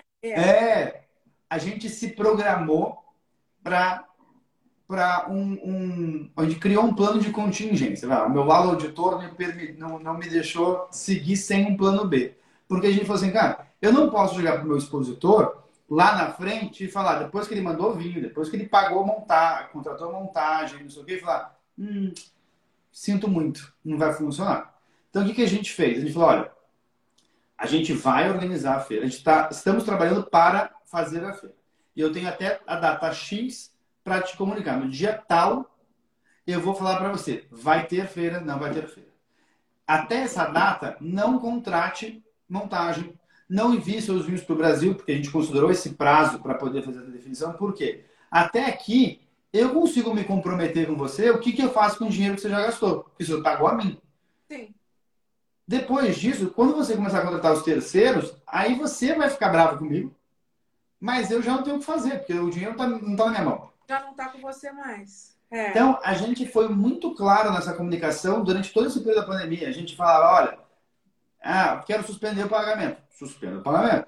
Acabou a... E aí, qual foi o nosso acordo? Chegou tal data, a gente vai anunciar. Não vai ter feira? Ótimo. O dinheiro que você já me pagou, você quer de volta? Eu devolvo. Se você não quiser devolver, a gente deixa de crédito para 2020, para a próxima edição. Congelo os mesmos preços, as mesmas condições, o que você contratou para esse ano, você vai ter exatamente igual lá. Quer de volta o dinheiro? Te devolvo o dinheiro. E aí você vai contratar de novo em outras condições, outros valores. Ana, olha, eu tive um expositor que me pediu dinheiro de volta. Caramba! Todos, desde o início. E assim, a gente não teve nenhum problema, porque a gente sempre foi... Ninguém ligava pra gente aqui desesperado. Mas o que eu vou fazer? Assim, não, a comunicação sempre foi clara. Você quer de volta, faz de volta. Não tem BO. E aí isso a gente conseguiu fazer, por quê? Porque a gente viu o que passou nas feiras da Alemanha, que foram canceladas em cima da hora, porque não tinha o que fazer, porque a pandemia foi decretada. Então, a gente aproveitou essa experiência para para conseguir dar um serviço melhor. Então, isso foi muito positivo. E isso que você está falando também é uma coisa da sua credibilidade, ela fica resguardada, né? É. E de um ano para o outro, a boca pequena corre. Olha, pode ir porque o cara... Ah, é de compra. Não é? E a gente, assim, claro, foi um perrengue danado segurar o ano com a receita do ano anterior. Foi difícil? Foi difícil. A gente aperta aqui, aperta ali, refaz as contas. A gente tem uma... Assim, sou muito feliz pela equipe que a gente tem, por todo mundo que passou aqui na empresa com a gente desde que a gente começou a pandemia. Teve gente que entrou, teve gente que saiu, mas todo mundo que trabalhou com a gente nesse período, sempre foi, sabe, vestiu a camisa e falou, não, entende, não, vamos lá, vamos dar a mão, vamos fazer, vamos virar, vamos, se precisar virar a noite a gente vira. A gente sempre trabalhou todo mundo junto, isso foi muito legal. Se não tivesse o apoio aqui dentro também, a gente também ia conseguir fazer isso. Então isso foi, e todo mundo entende. Por exemplo, a gente fala assim, olha, fulano prometeu não sei o que para o expositor. Eu falei, cara, não devia ter prometido, porque não funciona assim. Não. E agora o outro tá sabendo. Eu falei, bom, você prometeu para um, agora é para todos. Se alguém já pagou, devolve o dinheiro, porque agora a regra é essa para todo mundo. Foi. Então a gente é muito honesto nesse ponto também. Não existe, a gente não faz diferenciação. Porque a boca, todo mundo comenta entre um e outro. E aí, se amanhã o expositor sabe que um pagou 10 e o outro pagou 5, aí começa a dar problema. Então, quando a gente descobriu uma vez que fulano não pagou isso e o outro também não, eu falei, como assim, não pagou, não podia? Disse, não, agora já está sabendo que dois, então devolve o dinheiro todo mundo e pronto. É um negócio. Fica assim. É uma responsabilidade muito grande para fazer esse tipo de... Não vale a pena, né? Não vale, a nossa credibilidade. No final, a gente tem que chegar em casa, deitar a cabeça no travesseiro e dormir tranquilo, sabendo que a gente está fazendo o nosso melhor e não está fazendo nada desonesto com ninguém, né? A gente está trabalhando bem. Sim, e eu estou aqui pensando, né? Afinal de contas, também, vocês têm aí o respaldo dos alemães que devem ser honestíssimos. Eles não vão nem endossar um negócio diferente, Não, a gente trabalhar com eles é muito legal, porque assim, tem lá os nossos procedimentos, tem as regras. Então, existe o beabá. Claro, a gente é um pouco mais flexível, que a gente consegue, bom, vamos, se precisar, a gente pode pular pro lado de cá, ou dar uma mão pro cara que a gente sabe que tá precisando, né? Tipo, a gente tem muito problema com a Argentina hoje em dia, no sentido assim, a gente sabe que a Argentina está passando muita dificuldade com questão financeira, para poder comprar dólar, para poder pagar, mandar dinheiro para fora. A gente sabe dessas questões. Então, sabendo disso, vamos auxiliar. Se é uma pessoa que a gente conhece, não, vamos facilitar aqui para ele pagar, então ele paga a gente mais vezes, né? Uhum. Sempre mantendo uma regra. Qual que é a nossa regra? Para entrar no pavilhão, tem que estar com a feira paga. Isso é uma regra que a gente, instituída pela Alemanha, pela Messe Düsseldorf, que funciona em todos os eventos. Então, isso a gente também não sai de... Não questiona. E aquele negócio, a regra é clara, né? O combinado não sai caro. Não. A regra é essa, desde o início, e é isso. Assim funciona. Pronto. Então, isso quando a gente estabeleceu essa regra, quando o pessoal no começo fala, eu quero um desconto, não tem desconto. Mas vocês negociam assim? Não, o preço é esse. Sim. Não tem um, né? E aí, no começo, o pessoal reclamava um pouco, mas depois, hoje em dia, todo mundo já entende isso e sabe que funciona também. Então, é muito mais tranquilo. E é fácil trabalhar assim, né? Sim. Só quero ver você arrumar 8.000 metros quadrados para o ano que vem. Aí, vamos ver. Ano que vem, a gente já tem... Lagos, né? Não, a gente já tem, olha, sem mentira, quantidade de gente que liga pra gente, tem gente ligando hoje, fala assim, não, eu quero ir pra feira, eu quero, arruma um espacinho aí, me põe ali do lado em tal lugar, aqui eu caio, um espacinho ali pra mim tá ótimo. E já tem gente ligando pra lá, e pro ano que vem? Eu quero ano que vem, eu quero ano que vem, me dá um espaço ano que vem. Sim. Então a gente, a gente entra a feira esse ano já pensando em 2023.